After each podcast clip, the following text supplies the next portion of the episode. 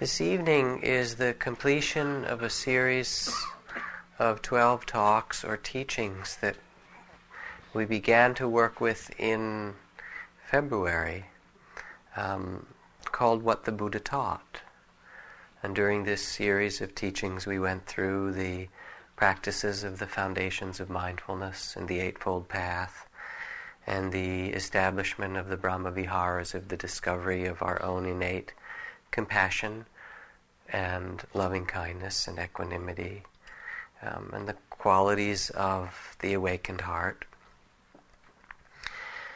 And usually these talks have been about how to understand these teachings and apply them in our life.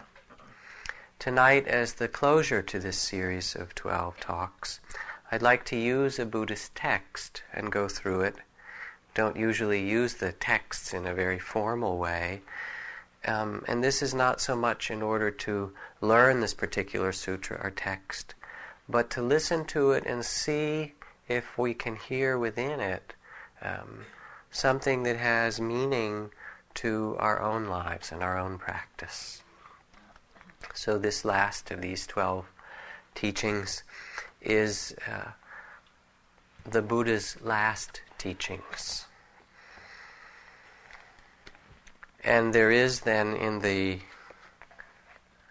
discourses of the Buddha that are collected, one of the great or long discourses entitled The Buddha's Last Days.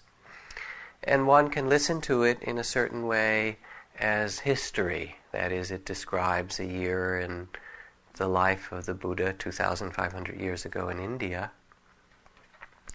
Or we can listen to it as myth, and in fact as one part of one of the greatest myths that are the treasure of the human race, the myth or the story of the Buddha, like the myth or the story of Jesus or other great beings, is one that's inspired billions and billions of human beings over thousands of years. The way we can know that this is in part a myth, and you'll understand how to work with a myth as I speak about it, is from the very beginning. It starts with the quality of mythological language. Thus I have heard, it begins, like once upon a time, long ago when the Blessed One was staying in Rajgir on the mountain called Vulture's Peak. And it ends in the same spirit. The last line of it is, and that is how it was in the old days. And 50 pages in between, which tells the story. So it begins on Vulture's Peak. Across the vast plains of North India, there were at that time great forests with ancient trees and tigers and other wild creatures.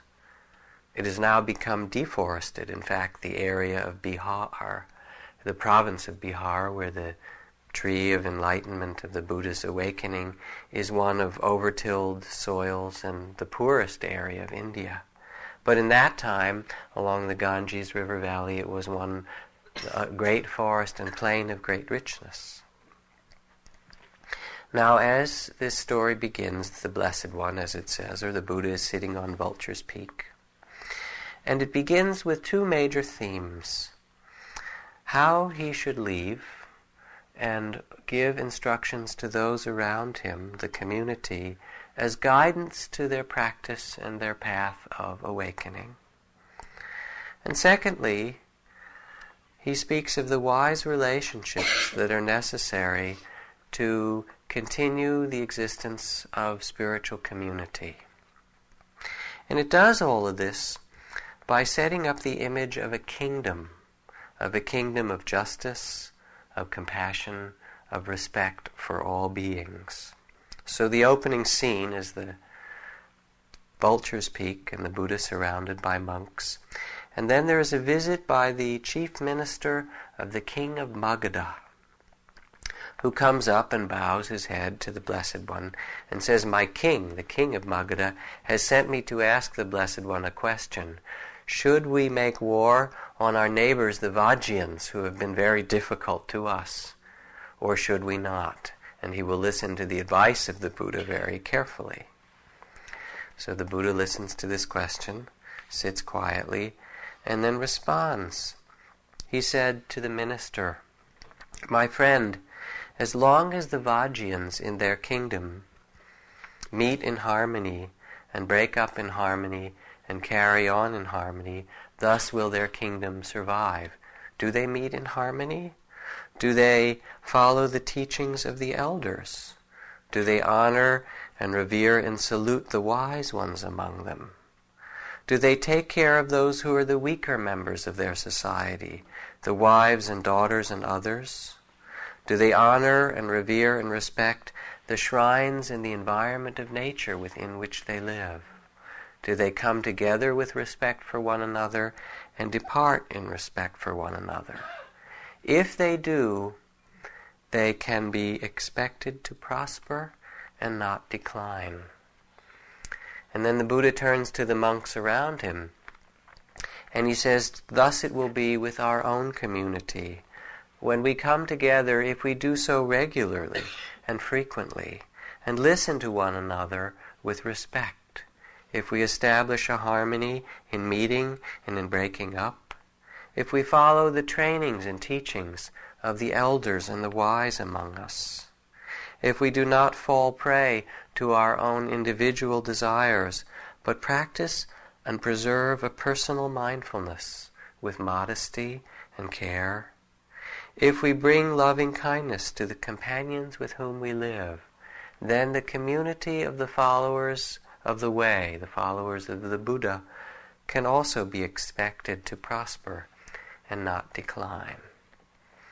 So this was his answer to the minister. As long as a society, which includes our own society, honors its elders, cares for its weakest members, respects and cares for the environment and that which is sacred around us, comes together in harmony and with respect for all members of the society and separates in harmony, so long can it be expected to prosper and not decline. Raises some questions for us, doesn't it, in the society? Of what? And the Buddha isn't saying what people should or shouldn't do. He's simply describing the law of society and human nature for us to take into our hearts and consider. Now, as I recite or speak of the teachings in this text, there are questions that it raises. Why did the Buddha not turn to the minister from the king of Magadha and say, "War is bad. There should be no more wars. War is a terrible thing. It causes great suffering. Simply tell your king no more wars"? Why do you think, as you hear this myth or story, that it's not put in such absolute terms? Anyone have an idea? Yes, in the back. Because actually, if he doesn't give a directive like that, it doesn't really teach very much. It doesn't give much real wisdom. If you have a directive like that, it doesn't teach real wisdom. Thank you.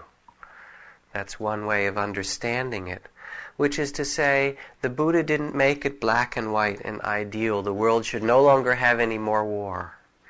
Instead, he understood that we needed to look into human nature and see what were the causes of war. "The wise man," said the Buddha, or the wise woman, "looks not at the effects of things, but at their root causes." And so in this case, if there is justice and respect and care and compassion, then there will not be war. And if there isn't, then there are conditions that bring us to war. It's a way of learning about the conditions that create freedom and joy or happiness in human relations and those which create sorrow. So the gist of the rest of the sutta is about the travels of the Buddha. The announcement of his death, the last disciples, the last teachings, what to keep in mind as one would follow these teachings, the last meal, and what happened as the Buddha died and the stupa and remains. Again, there's a great sense of its mythological quality because the next scene takes place near Nalanda at Pavarika's Mango Grove. And there is the Buddha seated with Sariputra, his chief disciple. And Sariputra is sitting there with the Buddha, and he says to the Buddha, "O Buddha," The Buddha says, yes, Sariputra. He said, never could there be a better, more enlightened teacher than the Buddha. And the Buddha looks back at Sariputra and he says, and how do you know this, Sariputra? Do you know all the Buddhas of the past worlds? And Sariputra said, no. Then do you know all the Buddhas of the coming worlds? And Sariputra says, no. And then he said, then perhaps you know all that is in the mind of the Buddha before you. And Sariputra says, no, sir, as a matter of fact, I don't. Then how can you make such a statement, Sariputra? And Sariputra answers in a mythological way. He says to the Buddha, imagine, if you will, a great city, a huge city with a mighty wall all around it. And this wall is so well made that there isn't even a hole as big as a cat could get through. And at the center of this city, there is one single gate that enters the wall, the entrance to the city. No other way to get in. And at this gate, there is a skilled gatekeeper who knows who should come into the city and who should leave the city and sees all that arises and passes.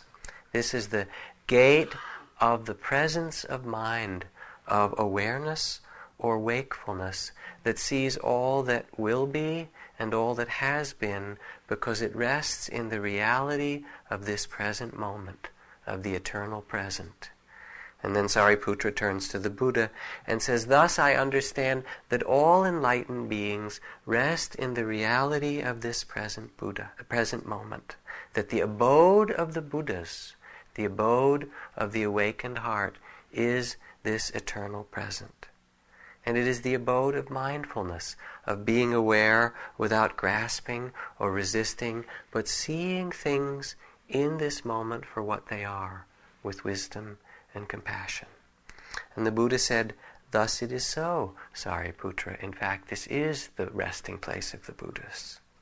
It's like the poet Rumi, who says, what is this fuss we make when we will go one by one through the same gate? So it's an invitation to rest in your own Buddha nature in the present. And after this dialogue with Sariputra at Pavarika's Mango Grove, then the Buddha and a retinue of followers walk for a time, and they come to the Ganges River. And there, wandering with the company and retinue, the Buddha answers the question that is posed to him, what is a wise relation to all the teachings the Buddha's given over 45 years? And in this famous dialogue, the Buddha says, do you see how broad the Ganges is and how those who wish to cross this flooded river bed make a raft and use that raft to take them from this shore to the other?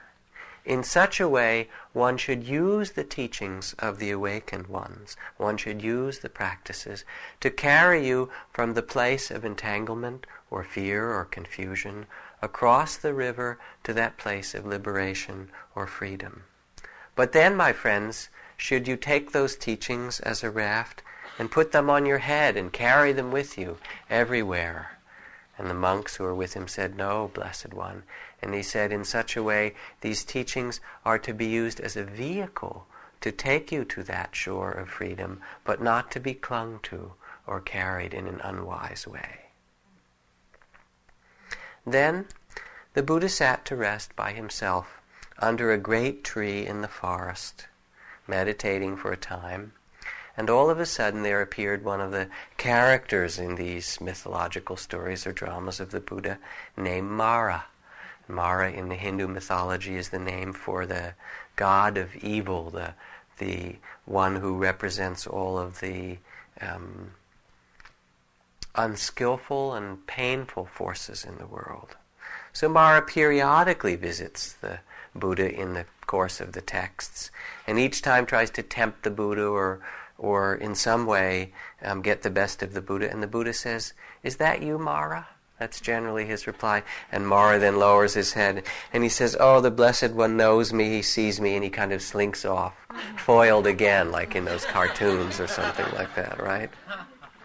This time Mara visits and says to the Buddha, it is now time, may the Blessed One take final nirvana and leave this body.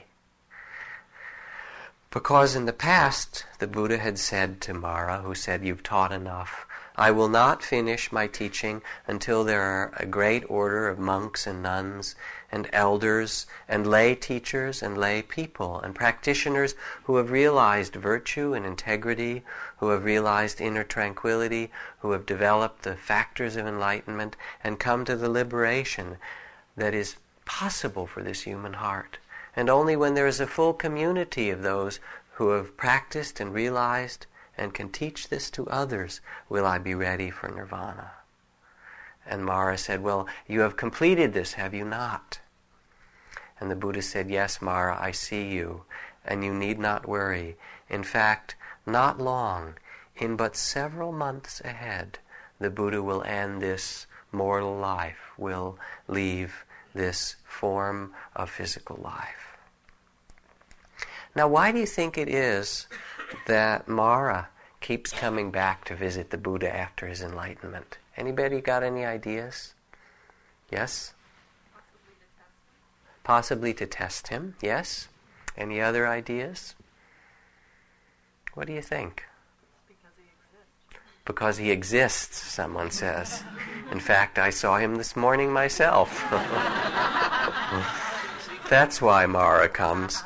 Because it's the nature of this world with its 10,000 joys and 10,000 sorrows, with birth and death and light and dark, that there are Buddhas and there are Maras. It's the way of things. Has anybody noticed? And so it's part of the plot. And the Buddhist teaching has this included. Even for the teachers, one must recognize and pay respects to Mara. And so the moment the Buddha replied, "You need not worry. In but a few months, the Buddha will take his final nirvana," all of a sudden, there was an enormous earthquake, a terrible, hair-raising earthquake, and thunder from the sky that shook the skies as the earth shook. And Ananda, the attendant to the Buddha, came running and said, "Did you feel this great and enormous earthquake?" And the Buddha said, "I did." "What caused such an earthquake?" said the Buddha's attendant Ananda. And the Buddha said, "Well, there are different causes for earthquakes. There are natural causes. But in the life of a Buddha, there are 8 other causes for such earthquakes beside the movement of the element of earth and water." That's the first cause, which we know locally here. And that is when a Buddha is conceived, and when a Buddha is born, and when the Buddha is enlightened, and when the Buddha first gives the teachings, the turning of the wheel of the law, and when the first practitioners renounce the world, and when the Buddha renounces his own life force and announces his death, and when the Buddha dies. All of these are the source of great earthquakes.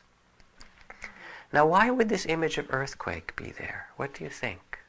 If you listen to this, what meaning might it have? Any ideas? Please. Maybe an opening? An opening, thank you. Anything else?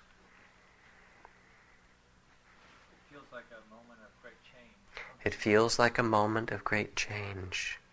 It is the shaking of the foundations, the movement from the small sense of self to this great enlightenment, or the beginning of the teachings, or the death of one who has lived in an impeccable way, are all momentous events that somehow shake the ground that we know. It's really an image for that which breaks up the way that we've held the world and allows a new way to be seen. So then Ananda begins to weep and beg and say, "Many times, Buddha, you've said you could live for a long, long time. Why must you die so soon? Won't you please live for longer?" And the Buddha looks back at Ananda and says, "Ananda, many times I also gave you hints that the Buddha could live a long time. In the Black Snake Pool and in Jivaka's Mango Grove, I told you that a Buddha could live for a long time if he were asked to do so. And in Rajgir at the Deer Park and in the Cool Wood at Tapoda, I told you that the life of a Buddha could last many, many years if he was asked to do so. But you never asked me. I gave many broad hints, and now it is too late. And yours is the fault, Ananda." Talk about guilt trips. Imagine. Yours is the fault. Yours is the failure. Now this is very interesting, isn't it? Why should this be in this story? Again, let's look at this for what its meaning would be in our own life and understanding. Because in fact, Ananda was beloved by the Buddha, and later in this very text, he speaks just before he dies in praise of Ananda, what care he had taken for 35 years, what beauty and sensitivity he brought to the teachings, the qualities of Ananda's voice that was pleasing, and caring for those who would come to see the Buddha and those who would leave, and guiding and teaching. So there's a lot of praise for Ananda. But why would he say this? Yours is the fault. Any ideas? Someone? Please. I was thinking maybe something to do with some kind of awareness.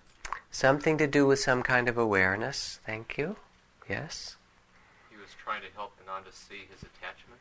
He was trying to help Ananda see his attachment. Yes. Possibly another reason, and a very important one.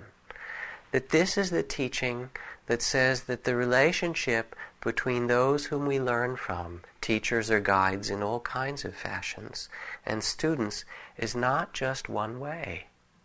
It's not just the Buddha's responsibility to say this is how it is going to be and this is how it should be, but rather it is a shared responsibility that not only the Buddha but Ananda and the community around also have the responsibility to see what is good, to ask for, to bring forth that which is helpful for all of us.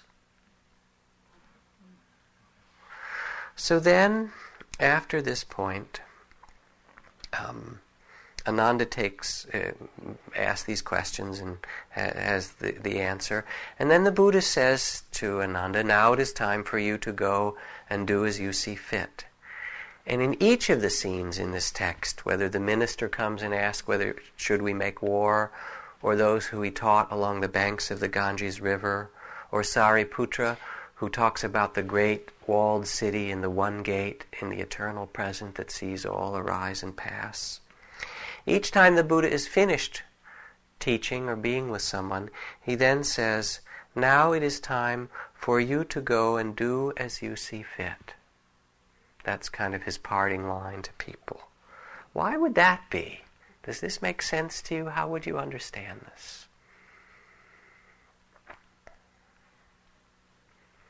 Because each of us has to be our own teacher. Because each of us has to be our own teacher. That's a very beautiful pointing to this. That the Buddha is said to be the exemplar of compassion for everyone that comes. But still, the teacher or guide or someone who loves you cannot do it for you. No one can get enlightened for you or awaken for you. No one can let go for you. No one can love for you. Only we can discover this capacity to love or let go or be free in ourselves. We can be reminded of it, inspired of it, through the presence of another. But in the end, now it is time for you to go and do as you see fit. You must find it in yourself. So then they wander farther, and the question is asked to the Buddha, as it's heard throughout the community, that he will die. So who will be our guide when the Buddha is gone? And the Buddha sits with his followers, listening to this question, and then says, I will put no one else in charge of the Sangha or the community, but rather I would let the Dharma, the teachings, be your guide. Let the Dharma and the Vinaya, the teachings and the laws that have been pointed out by the Buddha. He said, you must be islands unto yourself. You must be a lamp, a light unto yourself, and let the truth which is before you be your teachers. And then he said, how should you do this? By contemplating or developing the capacity of mindfulness or awareness to know this very body, these feelings, this mind, and the nature of the world around you. And in this you must discover for yourself grasping and entanglement in the heart, and the possibility of release, of freedom and compassion. Let your own experience in the heart be your guide. And then the followers said, well, how can we know what are the true teachings to follow? And the Buddha said there were four ways that one might know. One might hear, I have heard these teachings from the lips of the Buddha, or the whole community speaks of these as the Buddha's teachings, or our great circle of elders speaks of them, or some master for whom you have respect speaks of them. Neither approve nor disapprove of those words, but listen to them in your heart and consider them, and only if whoever it is that's speaking offers words that conform to the essence of the Dharma that I have taught, that you have learned, the Dharma of respect and generosity, of letting go, of stilling the heart and finding freedom and compassion, if it corresponds to the essence, the foundations of mindfulness, the Eightfold Path, the Four Noble Truths, then you can know it is the teachings of the Buddha. And if it doesn't, it is not my words. And then he goes further and sits with those around him and speaks about the beauty of those who live a life based on the purity of heart that's possible for human beings. If you live such a life with virtuous conduct, or integrity that speaks truthfully and acts in ways that do not cause harm to others, if you quiet the heart and mind and develop a wisdom that allows for freedom and compassion for every being that you touch, there will be beauty and honor, you will sleep easily, you will die peacefully. And without these things, no matter what you gain, there are the perils of loss of respect and reputation and wealth and sleep, and even of dying in confusion because one's heart is not clear or pure. So he looked around and said, take care of your own practice and your own heart. Be a lamp unto yourself. Then he wandered further through the forest, periods of rest and practice. The travel became more difficult as he was older. He said it was like an old cart that's strapped together with leather thongs and string to hold it so that it might travel a few miles further. Yet, he said, the heart of the Blessed One was at peace. And finally he came to a forest grove together with 500 or 1,000 monks and nuns. They always use numbers like 500 and 1,000, which simply means a lot in the mythological language. And there he rested for some time. And after resting, he became aware of a visitor. It was the courtesan Ambapali was her name. And she came beautifully dressed in the finest silks and perfumes, with a retinue of followers in the most beautiful gilded carriage, which stopped at the edge of the woods and the grove, and then followed, therefore, on foot, taking off her shoes and sandals, and approaching the Buddha, and bowing and sitting down to one side.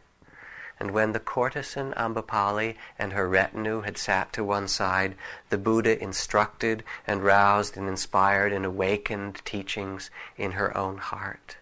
The four foundations of mindfulness, the awareness of breath, of body, of heart and mind, the discovery of contentment and freedom. And when Ambapali was instructed and roused and inspired and awakened by the teachings of the Buddha, she glowed with great joy, and then she invited the Buddha and the company of his followers to her pleasure grove in the town nearby for a meal in the morning. And the Buddha agreed. Ambapali and her followers left, and then shortly afterward there was a great sound in the woods as a whole other company of nobles, the nobles of this area, the nobles of the Licchavis came. And the nobles came in royal carts with horses and elephants and banners, wearing makeup and dressed in blue and red and yellow and white silks.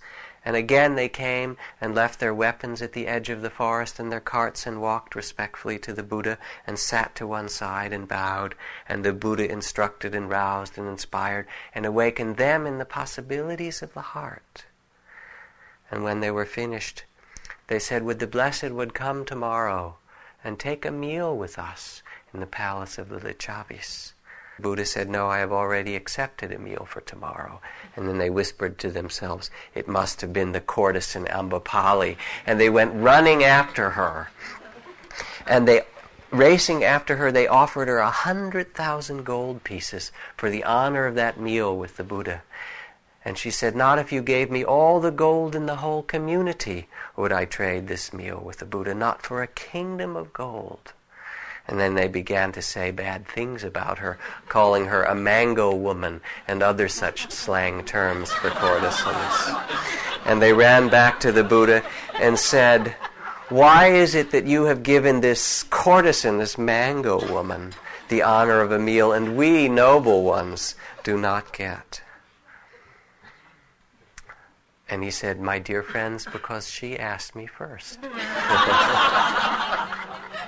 Now here's a question for you. Why does the courtesan come into this story, into this myth? Can't hear. Non-judgmental. Anyone else? Please? Well, there's a sort of a parallel with the time of the rich man can't get through into heaven with the eye of a needle. Yes, there's certainly a parallel to the teachings of Jesus and the eye of a needle here. But the eye of the needle, by the way, was an ancient name for a tiny little gate in the wall in Jerusalem that a person could walk through, but you couldn't put your camel through. It really speaks to the question of who can practice and what are the values of these teachings, the values of the heart. And the Buddha said it in many ways through all the years of his teachings. This important truth. And we need to hear it especially because we still live in a society that is fundamentally racist at its core. And because of that has enormous suffering. The Buddha said that not by race or by caste or by class, by whatever measure outwardly one would make, does one become a noble being. But one is noble by virtue of their heart. All were invited to join the order of monks and nuns, whether you were an outcast or a butcher or the son or daughter of a king or queen or prince or princess. And you were all taken in and spoken to and taught with the same respect. "O nobly born," many of the texts begin, "you who are the son or daughter of the Buddha." Because in this teaching, courtesan or whoever it is seen that every being has this Buddha nature, this potential for awakening. It is our true nature. And so this in the story is a reminder of that nobility of every being that walks and breathes. So then the story goes on and talks about the last meal. The blacksmith offers the last meal at Pava in the mango forest. And all this food is presented to the Buddha, the best hard and soft foods, it describes, and to his retinue of followers. He invites the Buddha to a meal, and the Buddha comes. And the Buddha takes the last meal, and he makes this one special offering of a dish to the Buddha, and the Buddha said, "You give that to me alone, and give the rest of the food to my followers," knowing, as he does, that there's something tainted about this dish. And then he eats this dish which is offered. They do their chanting at the end of the meal to offer their blessings and then go off. And immediately the Buddha is struck by great winds and pains in his stomach and intestines and throughout his body and fevers. And it's known that the Buddha is becoming very, very sick. And at this point then,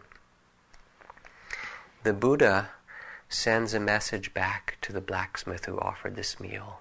He says, "Ananda, I'm sure he will heard that the Buddha has taken gravely ill after this meal, and he will be concerned and worried and frightened. So go back to him and give him this message, that there are two meals which have the most benefit and blessings of all the meals given to the Buddha. the most merit and power and benefit, that meal which is given right before his enlightenment, the milk rice that was offered. And that meal that is the last that he will take. Now, why would the Buddha send Ananda back to speak with the blacksmith? What did you say? So everybody wouldn't panic and maybe hurt the bushes. So that he wouldn't panic? Someone else? Well, I was just thinking that if I had served the food that was tainted and he died, I would feel awful. I'd feel pretty bad if I served tainted food to the Buddha.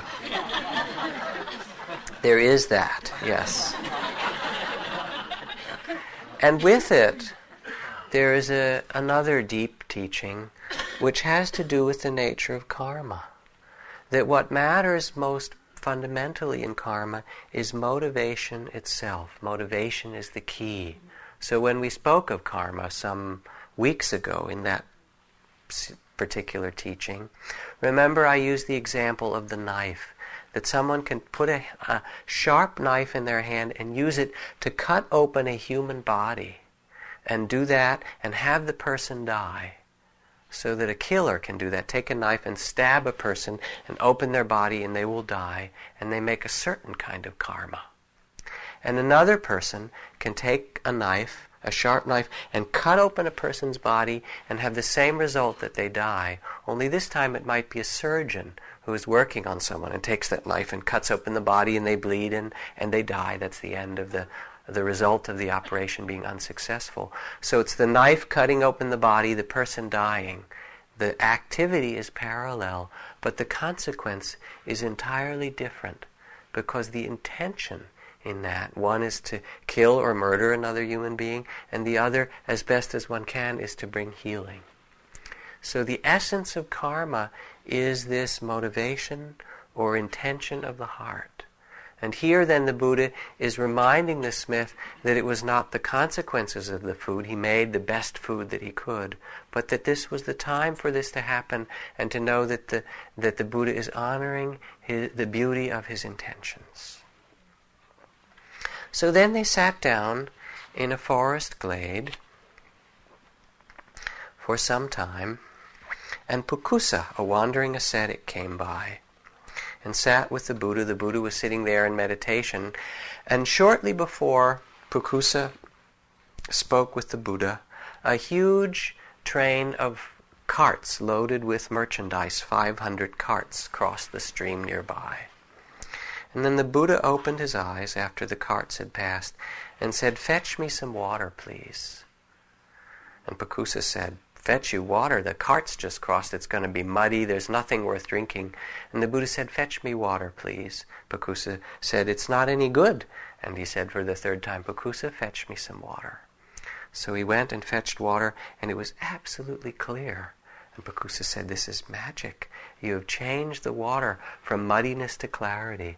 And the Buddha looked at Pukusa and said, "It is not only the water that changes from muddiness to clarity, but the heart that can change in the same way." There's the image of the wish-fulfilling gem, this stone like alum, if you ever studied chemistry, which you put in water that has all these floating particles, and you place a bit of alum in the water, and it all settles to the bottom and clarifies. And the Buddha said, thus in the teachings of the Dharma, in the mindfulness and presence we can bring to the moment, the heart settles and the mind becomes clear. So Pukusa was rather inspired by this. And the Buddha said, "This is nothing." He said, "It's possible for the Buddha to sit as he did some year before, and a huge storm to happen, lightning and thunder to burn the tree that the Buddha sits under, and the Buddha was completely untouched. Now, how could this be?" And Pukusa didn't understand. But what Pukusa realized, and maybe I ask you, why is this image of the Buddha sitting here and the lightning burning the tree and here's the Buddha untouched by it? Why would that be in there? Anyone? Please? With the teachings of purity of the heart, when you purified your heart from greed. greed and aversion, then the things that happen around you don't affect you. When the heart is purified from greed and aversion, then the things around you don't touch the heart, or they don't affect you. They're received in some other way. And it is this kind of image that appears again and again. And here's the Buddha ready to die, moving beyond this form of this life and teaching that the forms of the life change, but this knowing, this purity of knowing, we can rest in this place. And having roused and inspired Pukusa said, it's as if you set up what had been knocked down, or pointed the way to one who was lost, or brought a lamp into the darkness so that all with eyes could see.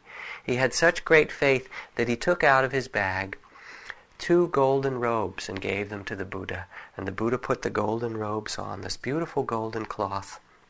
And as he did, Ananda remarked, the robes are beautiful, but the skin of the Buddha is glowing more golden than the robes themselves.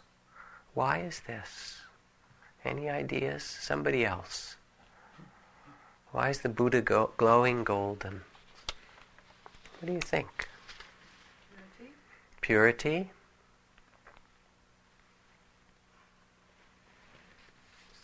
Skin of the Buddha, maybe the Buddha has a greater value than the golden robes. The Buddha has a greater value than the gold of the robes. Gold has been the symbol of royalty, whether it's Aztec and Mayan or African or Asian, for a long time because it's precious and malleable and because it's untarnished, that it doesn't combine, hardly combines with any other elements. It remains pure and unalterable. And it has the golden skin of the Buddha, as you said, has a greater value than the gold of the robes. So then he became very sick, great pains, a severe bloody illness. And he lay down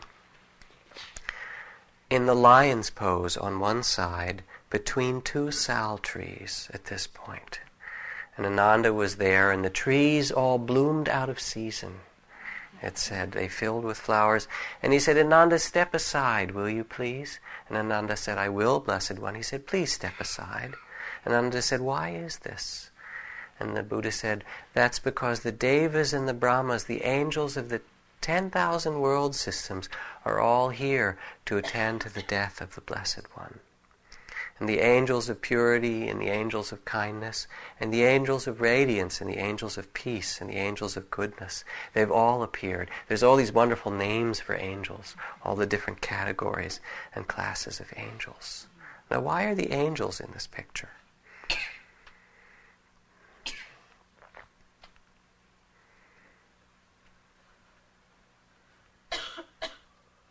And why are the trees in bloom? Anybody? Please. Celebrate the transition to this next life. Celebrate the transition. Thank you. Yes? Something like a resonance. A resonance? Of no possibilities for... A resonance of possibilities. There is a beauty to a beautiful life well lived, and there's also a beauty to a death that's done well, isn't there? Anything that's done with integrity and impeccability has a kind of beauty, and the angels, which are the symbol of beauty or harmony, or that which is the possibility of radiance in our own being, are here surrounding the Buddha. But then Ananda complains to the Buddha, and he says, don't die here, O Blessed One, please don't die here. Go back to Kosala or to Benares, to one of the, most wonderful cities of India. They're not far away. Why are you dying here in this miserable backwater town, this daub and waddle village, it says in the text. If you remember that phrase from your anthropology classes. You know what daub and waddle means? When they make their houses out of mud and cow manure, right? That's what the... Please. Now, please, don't die in this miserable backwater, daub and waddle. You're a great being. And the Buddha raises his head up and looks at Ananda. And he says, do not call this a miserable backwater. For once upon a time, again we get this mythological language. A long time ago, on this very spot, there was a king named King Mahasudasana, who was a wheel-turning monarch. And he had a palace of enormous magnitude on this very spot. He was worldwide known as a leader. And in this spot from the palace, there spread out in each direction to the north and the south and the east and the west, great roads, always filled with the prosperity of the kingdom, never free of the sounds of elephants and carriages and gongs and commerce and cattle and cymbals and joys. And the joys were here because this kingdom was a kingdom of righteousness and a kingdom ruled with justice. And so, I will die in this place. Now, why do we have this scene of the Buddha dying in a daub and wattle village out in the sticks of India and this dialogue with Ananda? What teachings might there be for us in this? Anyone, please. Impermanence. First, the teachings of impermanence, that you don't get to choose the place you're going to die, do you? In fact, I remember when I was practicing as a monk and we would go to the autopsies as part of our practice of birth and death, and sit in the charnel grounds, and going to the hospital, to the morgue where they were doing autopsies, and there would be people in every stage of life who had died, as will happen to us all. And there was a woman lying there, and her fingernails were all beautifully painted, probably done that morning. It didn't occur to her that it was the last time she was going to paint her fingernails. It doesn't occur to us in that way. So that death will come, we don't know when. What we know is that we have this moment and this day to live wisely. Why else? Why is it this daub and wattle village? Someone else who hasn't spoken. Please. Because of the common nature, the universal nature. The universal nature, the common nature, yes. Perhaps we could also understand it to amplify it in this way. That any place we pick on this earth is a holy place. Any place where there is justice and integrity and righteousness and compassion is the kingdom that we seek, the kingdom of righteousness. It's not found in the middle of the greatest city or in the middle of the most beautiful work of art.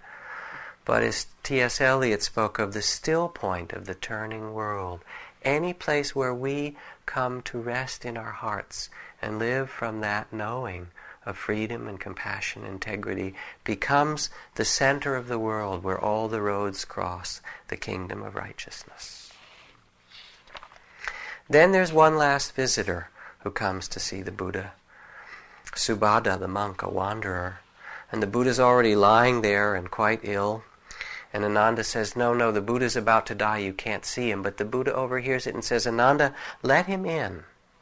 And he gives him the last of the teachings. And the Buddha says, to all who have come to me, I have offered the teachings of freedom open-handedly, holding nothing back. I have shown the way. And then he asks, does anyone have any last doubts about the way in this august company around him? And no one raises their hand, like you haven't very much tonight. Yes? That's because you all understand, I realize. Yes, I honor you that. So then the Buddha says, then you must be of good resolve, all of you nobly born, all of you who are the son and daughter of the Buddha. For if you practice wisely, the earth will never be free of enlightened beings. Remember, my friends, all created things are impermanent. All that is born will die and pass away. Be a light, be a lamp unto yourself. Find the freedom of heart that is possible for you and every being. And then he closed his eyes and went into the highest states of purity of consciousness and then released the body.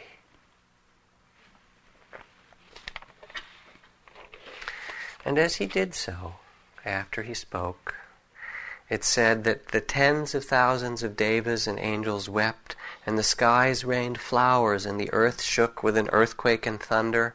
And many who were sitting around him, having heard his last teachings, were not overcome. Who had not overcome their clinging and their grasping, began to weep and cry and tear their hair and throw themselves on the earth, monks and nuns alike. Some of them didn't weep, and some of the enlightened ones and the angels began to grumble and complain of those who were weeping and said, "Don't you know that all things are impermanent? Didn't he just tell you that?" So here's this scene. There's all this grief and people pulling their hair and throwing themselves down and weeping. Those who had just roused and inspired and instructed and had no more questions. Why do they have this as the last scene? And then those who are sitting there in peace and then begin to grumble a little at and complain about those who are not. Why do they have this? What do you think? Yes? It shows how hard it is to get the lesson. Well spoken. Yes. And it is a holding of the opposites, that there is this universal truth that all things that arise will pass away. And yet, at the same time, there is also this personal reality of our own lives.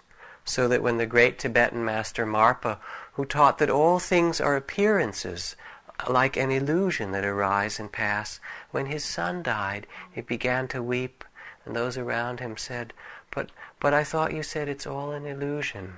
And he said, yes, and the death of a child is the greatest of all these illusions. And he continued to weep. So this really speaks to the need for us to hold these opposites, that which is personal and immediate, and to have compassion for that, and the grief that we share in this world. And at the same time, to know the freedom of the heart that's possible even in the midst of those circumstances. And so a funeral was held. According to the Buddha's teachings, he was asked before he died, what should we do with your remains? And the Buddha said, the remains of a Buddha are to be treated like those of a great and wheel-turning monarch or king, wrapped in 500 layers of soft cotton and linen, and put in a great iron pot with perfume, surrounded by sandalwood and the finest woods. And so he was placed in this way, and they decided to light the funeral pyre, but it wouldn't light. And that's because some miles down the road came Mahakasapa with a company of 500 monks who wanted to pay their respects to the Blessed One first, and so the body would not ignite until Mahakasapa arrived and placed his head at the feet of the Buddha. And there, around his body, surrounded by sandalwood, the monks circled with their shoulders bare, led by Mahakasapa. And in that moment, the fire ignited itself, and the air was filled with perfume, and again flowers rained down on the earth, and a huge pyre arose to the heavens, and when it stopped, there was nothing left but the finest of ashes. And the stupa, a great round like the earth, a great sacred monument, was built at these crossroads in Kusinara to remind us of the passing away of the Blessed One, and it is there to this day in India. And it looks like these big peace pagodas that they also build throughout Japan. In fact, there was one built near our center in Massachusetts in the hills outside of Amherst. You're driving along the back roads of Massachusetts in the woods, and all of a sudden you go around a turn, and there on the top of one of the small mountains there is this huge, 100-foot-high, enormous dome of a peace pagoda that was built by these monks from Japan who came, and someone gave them some land, and they said, this would be a spot to remind people of peace. We will build it here. And as soon as the monks settled there, people started to come and offer bricks and labor and paint, and 2 or 3 years later this enormous pagoda was finished with the monks just standing there and building it. The pagodas or the stupas are really reminders to us in a symbolic outer form of the possibility of peace, I hope we build a stupa or a pagoda here at some time. Would like us to do a peace pagoda. But if you wish to know if this is just a fable or if it's really true, I invite you to go to India, to Kusinara, in this very time, and see the great stupa that is there. So I tell this story as a way to honor and respect and praise the awakened one, the Buddha, but more than that, to respect and honor and celebrate and praise the awakened one that sits here in every being in this room. That it is you who give these teachings. It is you who understand the possibility of freedom. It is you who understand the great heart of a Buddha, the great compassion of a Buddha. And so to you, sons and daughters of the Buddha, this is a reminder that if we long for justice, for beauty, for compassion, it is here to be found if we follow the teachings of virtue and integrity, of quieting our hearts and living from this place of mindfulness and wisdom. It is always here, the kingdom of righteousness and the great heart of compassion can be found in any moment. And if we practice rightly, mindfully, wisely, then the earth will not be free of awakened beings. The Dharma, said the Buddha, is good in the beginning, good in the middle, and good in the end. And with this I end the 12 teachings of the Buddha. Let us sit.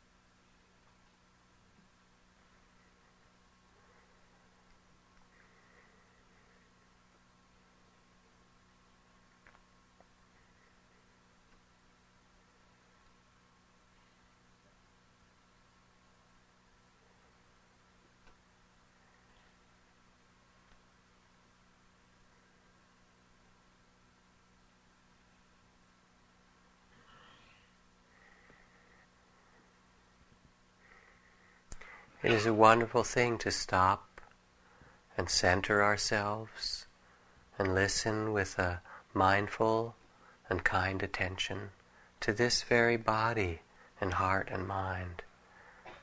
To remember this place of awakening that is here in us, to be found in any moment, that is here in all moments and all beings.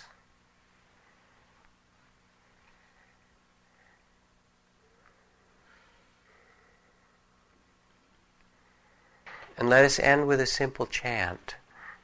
One of the words in Sanskrit or Pali that conveys the sense of respect, spoke of nobly born, is the word Namo, which is the root of the greeting in India, Namaste, which means I honor the divine within you. When you meet someone, you say Namaste. So I'd like us to chant this word Namo 9 times before we go. And in it you can think of that which you would bow to, what is beautiful in yourself and beautiful in those around you, that which you respect or would pay your respects to. Namo.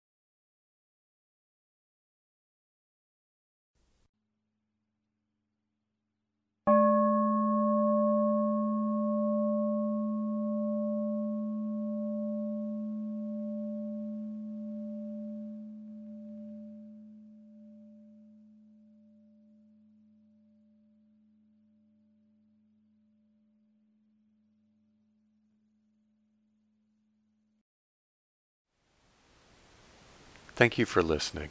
To learn how you can support the teachers and Dharma Seed, please visit dharmaseed.org/donate.